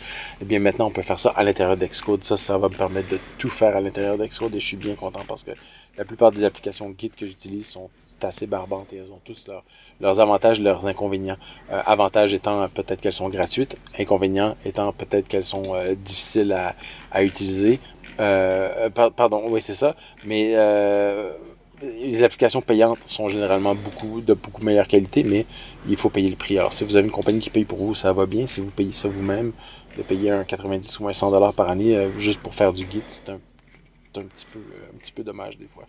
Ouais, donc voilà, c'est un survol encore de Xcode 15. Il y, a, certainement beaucoup de choses supplémentaires, mais il faut qu'on avance. Euh, Swift, il y a du nouveau dans Swift, et je pense ça, que. À mon avis, c'est la grosse annonce de de C'est ça. Donc, euh, comme d'habitude, on va dire, euh, Apple a, a augmenté Swift pour pouvoir offrir une plateforme. je pense à Swift UI. Pour que Swift UI fonctionne, ils ont dû faire certaines modifications euh, dans Swift pour euh, pouvoir. ce qu'on appelle les function builders, des choses comme ça. C'est ça, de, de générer les vues euh, de façon fonctionnelle, etc., déclarative. bah, ils ont fait un petit peu la même chose pour pouvoir, par exemple, offrir Swift Data. On va parler de Swift Data bientôt. ben, il y a maintenant des macros dans. Bah, il y a pas, non, c'est pas juste Swift Data. Il y a aussi la nouvelle version, la nouvelle façon d'observer des valeurs et de les passer dans votre application. Avant, il y avait tout ce système de observed, observable objects, etc. C'était pas très compliqué, mais c'était toujours une petite gymnastique de, de, définir les choses au bon endroit et puis de les déclarer ailleurs de la bonne façon, puis, de les passer. si vous faites des previews dans Xcode, euh, vous utilisez SwiftUI, vous avez ces previews dont on a parlé pour les widgets aussi. Et puis maintenant, grâce au macro, la, la, la déclaration des previews est extrêmement simple. C'est ça. Donc euh, on utilise maintenant des macros un peu partout. Donc euh, voilà, on a ajouté les macros à Swift et ça permet de faire tout un tas de choses dans Swift et dans SwiftUI. Donc c'est bienvenu. Et pas juste ça, c'est que les macros sont si vous avez, euh, si on vous dit macro et que vous pensez aux macros qui existent en C parce que c'est, ce sont des macros qui, euh, euh, c'est un langage qui, qui est vénérable, bien sûr, mais qui a eu des macros depuis le début parce que c'était une bonne façon d'augmenter le langage. Les macros en C permettent de se tirer dans le pied assez facilement et euh, sont pas, euh, ils sont pas nécessairement, génèrent pas nécessairement du code C valide. et puis ça, on attrape peut-être ces problèmes-là seulement au moment de l'exécution du programme et non pas au moment de la compilation, parce que les macros sont traités avant la compilation. Eh bien, ici, les macros sont traités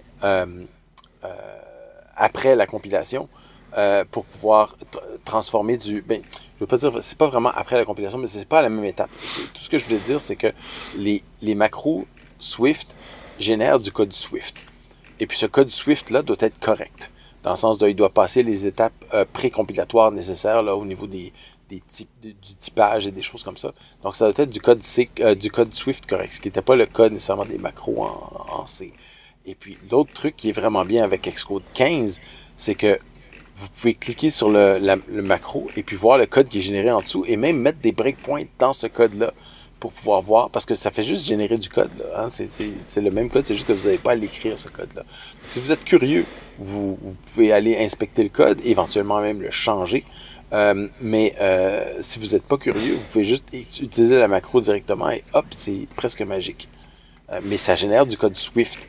Donc, ça veut dire que si vous écrivez une macro et que cette macro-là ne génère pas du code qui est spécifique à, disons, iOS 17, eh bien, ça va fonctionner sur iOS 16 et 15, là, comme ça fonctionnait avant. Euh, Il n'y a pas de magie à ce niveau-là. C'est du code Swift tel que vous l'auriez peut-être écrit, ou peut-être pas. Mais ça a pris tout ce temps-là pour y arriver, parce que ça a pris, quoi, Swift, c'est 2015, euh, ça a pris presque 8 ans pour qu'on arrive à dire qu'on va avoir des... Euh, la façon d'écrire du code, il y a des, idiomes pour écrire le code, des façons d'écrire le code, des séries de, euh, de séquences pour dire qu'on veut, on veut écrire le bon code Swift est écrit de cette façon-là. Maintenant, on peut codifier tout ça dans les macros. En, tant que communauté de développeurs, on en est rendu là. Et j'ai trouvé que c'était la grosse innovation qui rend tout le reste possible euh, dans ce qui est important cette année à l'WWDC. Ouais, non, c'est assez intéressant. Je pense que c'est une bonne approche hein, de pouvoir accéder au contenu de ta macro et de voir le code généré et de pouvoir le débugger, etc. De ne pas voir comme une boîte noire en se disant bon, je mets une macro là, mais je sais pas trop ce que ça fait. en, C, vous pouvez, voir le code qui est le, le preprocessor qui va vous donner le code généré par les macros. Mais généralement, ce code-là est complètement euh, illisible. Et puis en plus de ça, on peut, vous ne pouvez pas l'utiliser pour faire mettre des breakpoints dans votre debugger. Non, non, non. Ça, c'est simplement pour votre inspection visuelle uniquement. Alors, il y a des macros mm, qui sont livrés par Apple, mais il y aura aussi des macros qui pourront être développés donc, euh, par, par les développeurs, par la communauté. Ça me fait légèrement peur, ça, parce que on va avoir une avalanche de macros et puis euh, on arrivera un jour, on va essayer de lire du code et il y aura tellement de macros là-dedans qu'on aura un peu du mal à s'y retrouver. Euh, à voir. À voir, mais il y, a un avantage aussi, c'est que maintenant, quand on développe du, quand on développe des packages, les packages peuvent avoir une signature. Euh, donc, si vous, vous envoyez, vous créez une macro et qu'elle fait partie d'un package que vous avez créé, que vous créez une signature qui va avec, au moins on peut valider que ça vient vraiment de vous et non pas que ça a été intercepté et modifié par un tiers parti. Ouais. Mais voilà, ce qui me fait pas peur, c'est pas le côté sécurité, c'est le côté euh, d'en utiliser trop ah. et, d'avoir du code difficile à lire parce que il y aura juste trois lignes avec euh, trois, trois, quatre macros là-dedans et que ça va faire un, jeu vidéo en trois dimensions, quoi. Donc euh, un, peu, tu sais, je caricature là, mais un, un, peu se méfier de tout ça. Mais je pense que c'est intéressant. C'est quand même une, une, bonne, une bonne direction pour le langage, donc intéressant à voir. Donc, euh, comme je disais, les macros, ça va aider à simplifier le code. Je n'ai l'exemple de Observable, le, protocole Observable qui avant était légèrement plus complexe. Maintenant, je pense que c'est juste une macro, puis c'est tout. Quasiment. Hein. et il n'y a plus, rien. Tout est automatique, tout est généré pour vous. comme tu le dis, ça va simplifier la vie des développeurs. Comme on n'aura plus besoin d'écrire ce code que tout le monde connaît, mais qu'il faut quand même écrire à chaque fois dans chaque application. Là, hop, on met une macro, ça fait tout ça pour vous et c'est tant mieux. Et puis je pense euh, que les macros vont quand même mieux réussir que euh, ce qui était là avant. Comme quand tu dis, tu mets une, une, annotation, euh, tu dis at observed object ou quelque chose comme ça. Là. Et puis là, on, va mettre la macro qui va s'appeler at observable tout, tout, ce qui était annotation n'était pas nécessairement très bien compris par les développeurs. On voyait ça, ça c'était plus de la magie parce que le code était caché. Tu peux pas aller voir qu'est-ce que ça fait le code de l'annotation avant. Faut, faut que tu devines un peu ce que ça fait en fonction de ce que tu connais des annotations. Alors que la macro, tu vas juste pouvoir euh, l'étendre et puis voir euh, voir son contenu et puis tu vas voir que finalement c'est pas il y, a rien de secret là-dedans. Alors que les, les annotations c'était toujours un peu magique. Ouais, ouais. Euh, bon, je parlais de Swift Data, la plus grosse annonce pour moi.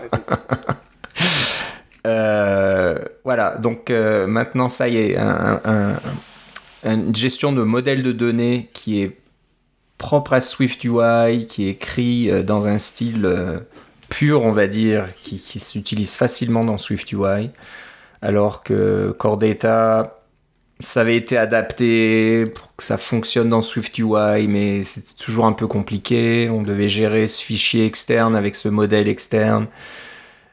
Voilà, c'était un peu plus compliqué. C'était pas vraiment pas simple. Core Data trahissait ses origines de, euh, de Web Objects, là, qui sont donc c'est un, un, framework qui est basé sur les objets et les, leur relation entre elles. Euh, puis on sait que la programmation orientée objet c'est très différent de la programmation dite fonctionnelle. Euh, là, avec Swift Data, on est carrément dans le mode fonctionnel.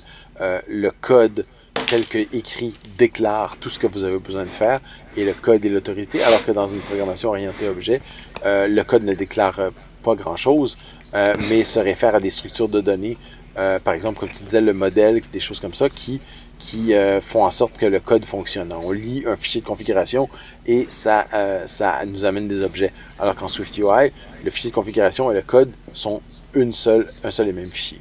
Ouais, c'est ça.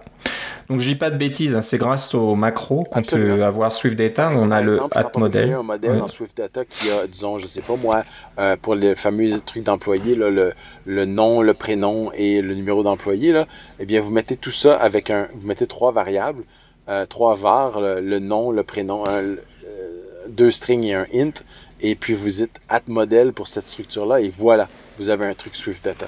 Et puis en plus de ça, at model euh, comprend euh, at observable. Donc, euh, vous pouvez utiliser directement votre modèle dans SwiftUI. Vous avez presque plus besoin de view model dans, le, dans, les, les systèmes. On, parle de MVVM qui sont model, view et view model, les trois composantes. MVC étant model, view et controller. Vous avez quasiment plus besoin de contrôleur ou de view model.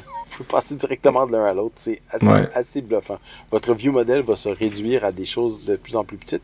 Et donc, il va y avoir moins de code à tester aussi. Et tout ça, c'est merveilleux pour, au niveau des, des, des, des injections et de la testabilité. C'est fabuleux pour ça. Euh, la, la, programmation fonctionnelle. Ouais, ouais. Donc, euh, persistance automatique. Il n'y a même plus besoin de faire des saves, etc., de, de, générer le contexte et tout. C'est tout automatisé.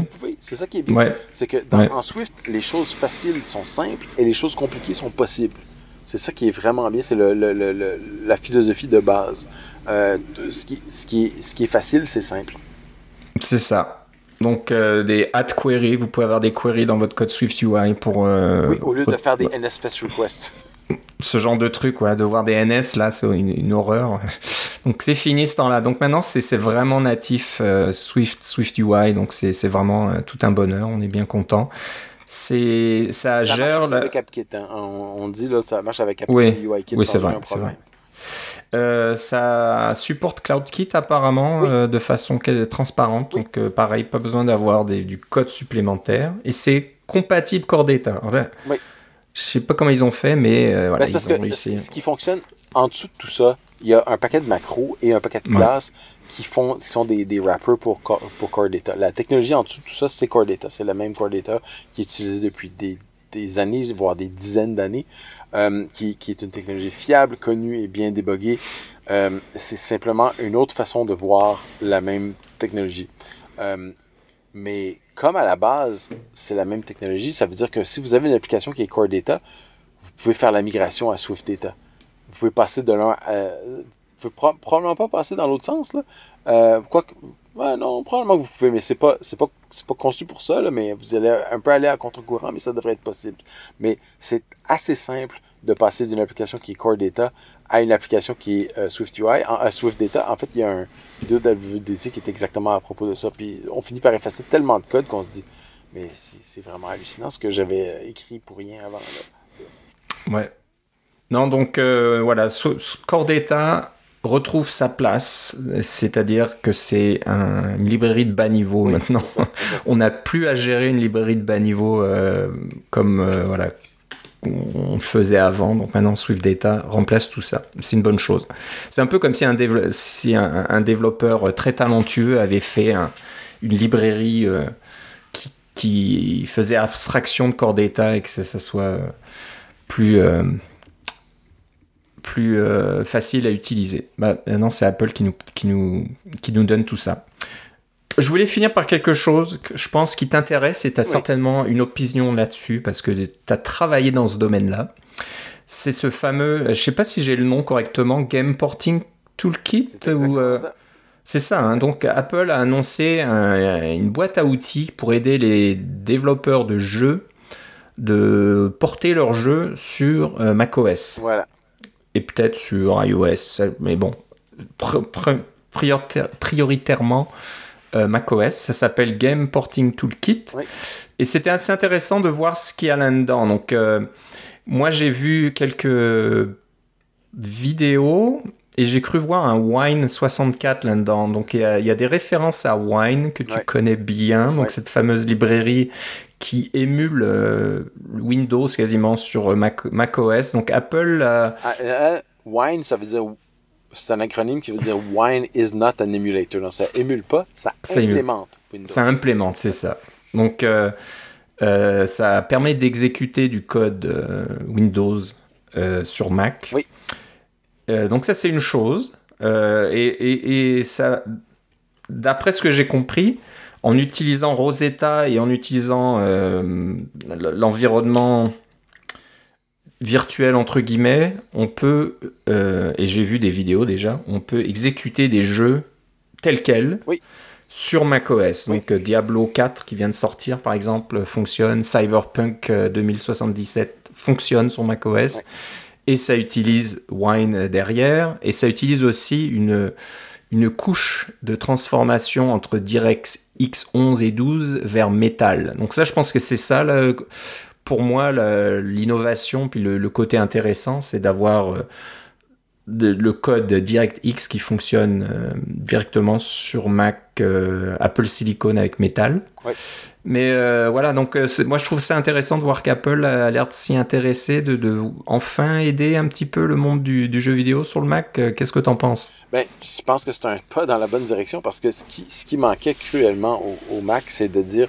Parce que quand un jeu sort, on a eu droit à une démo pendant d'un jeu qui a environ 4 ans, mais ce, jeu-là avait été euh, porté sur le Mac avec euh, peu d'efforts dans un sens. C'est-à-dire qu'il y a, y a trois étapes dans le, port. La première que tu as mentionnée qui est de, vérifier si votre jeu fonctionne euh, déjà sur Mac et, ou assez bien ou avec quelle performance. Ensuite de ça, il y a une recompilation de tout ce qui est DirectX en métal. Pour pouvoir avoir les, les shaders, ces, objets 3D, et puis ces, effets de gradient et des choses comme ça qui doivent être euh, compilé spécifiquement pour le, GPU du Mac. Euh, et, et, ensuite de faire la compilation du jeu lui-même en natif euh, pour rouler avec, par exemple, Unity, un moteur de rendu 3D qui va vous permettre de, de, de, faire rouler votre jeu directement en code natif sur le Mac et non pas en émulation. Le, la partie, il y avait vraiment un, une emphase là-dessus pour vous donner tous les outils pour pouvoir le faire. Est-ce que les développeurs vont choisir de le faire? Je ne le sais pas. Mais là, ils ont vraiment pas d'excuse de dire que c'est beaucoup de travail parce qu'en fait, c'est pas tellement de travail. Moi, j'ai travaillé, comme tu l'as mentionné, dans, euh, dans le, portage de jeux vidéo. Et puis de prendre un jeu vidéo qui roulait sur, euh, euh, sur Windows et le faire tourner sur macOS, dans notre cas, ou sur Linux, ce qui revenait à peu près au même c'était un effort d'une équipe de, de développement. ça pouvait prendre entre quatre semaines et six mois, dépendamment. Euh, dépendamment de la complexité du jeu, des choses comme ça. Puis des fois, ben, il y avait de la maintenance à faire, puis des choses comme ça, puis on, faisait ce genre de trucs-là. Mais avec ça, euh, puis il y avait toujours une étape d'évaluation au début. Puis l'étape d'évaluation, ça prenait un ingénieur spécialisé quelques jours pour pouvoir faire l'évaluation, alors que là, l'évaluation peut, peut, être faite en, en, quelques heures, voire quelques minutes, euh, par, en fait, n'importe quel développeur. Et puis moi, j'ai téléchargé la, la petite, la petite application Game Porting Toolkit. C'est une application d'environ 50 mégaoctets qui contient, comme tu l'as dit, une version de Wine, mais qui utilise aussi le Rosetta du système. Et puis, carrément, en ligne de commande, on, on écrit Game Porting Toolkit espace euh, jeu.exe, le jeu en Windows, et puis hop, ça démarre tout l'environnement et ça vous donne une fenêtre avec lequel dans laquelle le jeu fonctionne. Ça utilise des, des technologies qui sont très semblables à celles que j'utilisais quand je travaillais dans ce domaine-là, mais nous, on avait un compilateur spécialisé qui, trans, euh, qui traduisait les, les, opérations DirectX en OpenGL, parce que l'environnement OpenGL était l'environnement euh, du Mac et de Linux à ce moment-là. Euh, puis on sait que depuis quelques années, OpenGL n'a plus la cote chez Apple. C'est Metal. Metal qui est euh, c'est un peu la même chose qu'OpenGL, sauf que c'est contrairement, c'est complètement contrôlé par Apple et c'est un peu plus proche de euh, de leurs différents GPU, d'où l'application Metal. On est plus proche du métal, du de, ça. et là, je crois qu'ils ont leur propre compilateur euh, pour traduire les instructions DirectX en, métal. Euh, C'était un peu la, sauce euh, secrète, l'ingrédient secret de, la compagnie pour laquelle je travaillais, c'est qu'on avait un très très bon compilateur DirectX en OpenGL, ce qui nous donnait une très très bonne performance. Alors qu'il existe un compilateur DirectX en OpenGL chez dans Wine, qui est open source là, en code GPL. Vous pouvez le télécharger, vous pouvez le regarder, mais il est vraiment mauvais au niveau de la performance. Euh, nous, on en avait un qui était extrêmement performant pour les jeux. Euh, mais quand vous faites rouler Microsoft Office, c'est pas vraiment grave là, que, que ce soit super performant. Là. Si vous êtes capable de, faire seulement 3 ou 4 images par seconde, mais que vous faites du traitement de texte, c'est pas grave. Si vous faites 3 ou 4 images par seconde et que vous jouez à, à Batman, c'est pas un plus intéressant d'avoir. Le jeu devient inutilisable. Donc, j'ai bien hâte de voir comment les, les, développeurs de jeux vont réagir puis vont dire euh, d'abord, est-ce qu'il y a un marché? Euh, Est-ce qu'il y a assez de Mac qui sont vendus puis des gens qui veulent jouer? Puis la, réponse d'Apple, c'est oui. Tous nos Mac, même le plus petit M1, a tellement plus de puissance que vous pouvez le penser que ça vaut la peine. Donc, ça peut devenir une machine de jeu intéressante. Et puis, euh, sans, parler de, toutes les autres machines plus haut de gamme, la quantité de MacBook qu'ils vendent, etc. Euh, donc, ils veulent leur dire oui, il y a un marché. Puis, regardez, vous pouvez évaluer votre application en la faisant rouler en quelques minutes. Euh, et puis ça va vous donner toutes sortes de statistiques comme euh, euh, à quelle vitesse vous roulez, le, la quantité de vos, la complexité de vos objets 3D, de vos shaders, le nombre de polygones, etc. puis comment ça fait du rendu. Puis vous allez peut-être vous rendre compte que votre jeu roule à, je sais pas moi, 30 images par seconde, rien qu'en émulation, mais imaginez qu'est-ce que ça va faire en mode natif et à la grandeur de, non pas dans une petite fenêtre HD, mais dans un écran 4K qui a, qui a 4 fois plus de pixels. C'est c'est un, un, très bon pas dans la bonne direction. Puis là, si les jeux ne se développent pas sur le Mac avec ça, je ne sais pas ce qu'ils peuvent faire. À part de dire qu'ils vont acheter des studios puis produire leurs propres jeux, là, euh, je pense qu'ils sont, ils en sont rendus là. Bah, ils ont Hideo Kojima là, qui est. Ouais. Qui, qui, qui, a parlé un petit peu, donc il commence à avoir euh, quelques stars là, dans le domaine qui, ouais. Alors, espérons qu'Apple continue, parce que bon, ça, ça arrive des fois qu'ils poussent un peu un truc et puis après ils en parlent plus. Euh, voilà, mais ça a l'air d'être un bon un pas dans la bonne direction. Moi, j'aimerais bien aussi que on voit des jeux, un, un peu plus de jeux euh, sur, sur, notre plateforme, qu'on n'ait plus besoin de PC quand on veut jouer à des jeux AAA. Euh, tu as travaillé dans une compagnie qui a essayé de faire l'effort à l'époque, euh, qui a été un petit peu, euh, un peu seul sur ce chemin. Il n'y a pas trop eu de support d'Apple. Maintenant qu'Apple réutilise un peu la, la, même technologie et puis euh, met son poids derrière. J'espère que ça va faire quelque chose. Mais euh, ouais, je, vois de plus en plus de, vidéos de, tout un tas de jeux qui sont maintenant euh, testés, comme tu le dis, juste testés, pas, pas vraiment adaptés euh, au Mac, et qui fonctionnent correctement avec un M1 Max par exemple. On joue à 60 images par seconde euh, sans souci. Donc voilà, dès, dès, que ça sera un petit peu optimiser tout ça, il n'y aura, y aura pas de souci, on pourra jouer à tout un tas de jeux, même sur un MacBook Air. Donc euh, voilà, je voulais finir un petit peu avec ça aujourd'hui, parce que je savais que ça te tenait à cœur, et moi je trouve que c'était une bonne chose. Euh, ça montre que cette WWDC, je pense, cette année est un bon cru, comme tu le disais au début de l'émission. Beaucoup de choses intéressantes, beaucoup d'annonces, y compris l'Apple Vision Pro, bien sûr, mais il n'y avait pas que ça, il y avait tout un tas d'autres trucs.